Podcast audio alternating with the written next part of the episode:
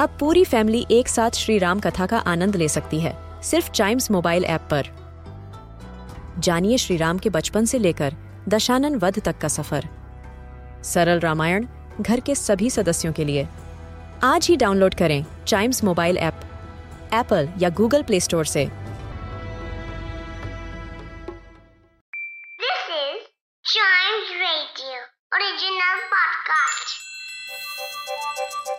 हर दिन की एक कहानी होती है।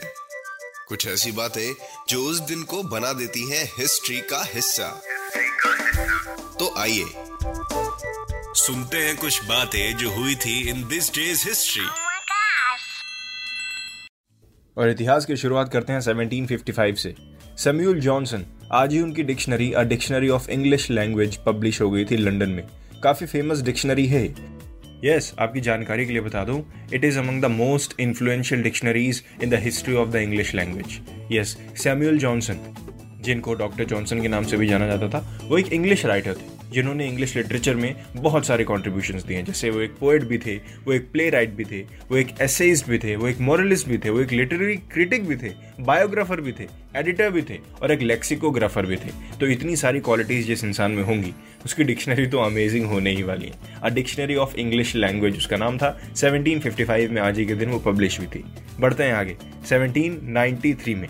इंग्लैंड में आज ही के दिन फाइव यूरो का नोट चालू हुआ था फ़र्स्ट टाइम ऐसा लग रहा है जैसे पाँच रुपये का नोट फ़र्स्ट टाइम हुआ था फिर ये इंग्लैंड के बैंक में हुआ था, इसलिए इसका फाइव यूरो नाम रखा गया था, क्योंकि उनकी करेंसी अलग होती है। बढ़ते हैं आगे 1923 में। इंसुलिन इसके बारे में सुनने में शायद आपको उतना इंटरेस्ट ना आए, लेकिन अभी मैं बताऊँगा ना क्या चीज़ है तो आपको इंटरेस्ट ज़रूर आएगा इंसुलिन आज ही के दिन अवेलेबल हो गई थी नॉर्मल पब्लिक के लिए, कि आप ले सकते हो।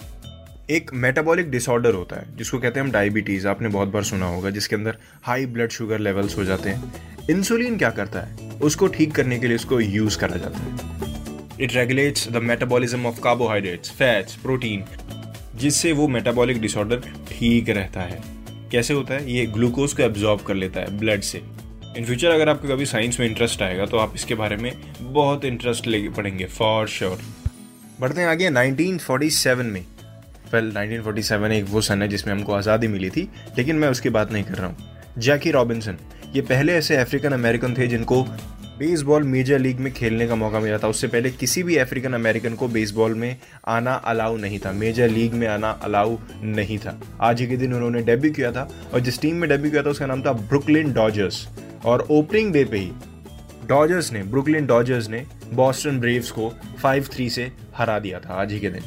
So this was this day's history Chimes radio पे ऐसे और भी पॉडकास्ट हैं। उनको सुनिए और एंजॉय करिए। और कोई भी ऐसी बात जो आप डिस्कस करना चाहते हो, अपना कोई आइडिया देना चाहते हो चाइम्स रेडियो को तो आप दे सकते हो चाइम्स रेडियो फेसबुक और इंस्टाग्राम पेज पर। Facebook is at Chimes radio Instagram is at we are Chimes radio दूसरे पॉडकास्ट भी ऐसे ही एंजॉय करिए।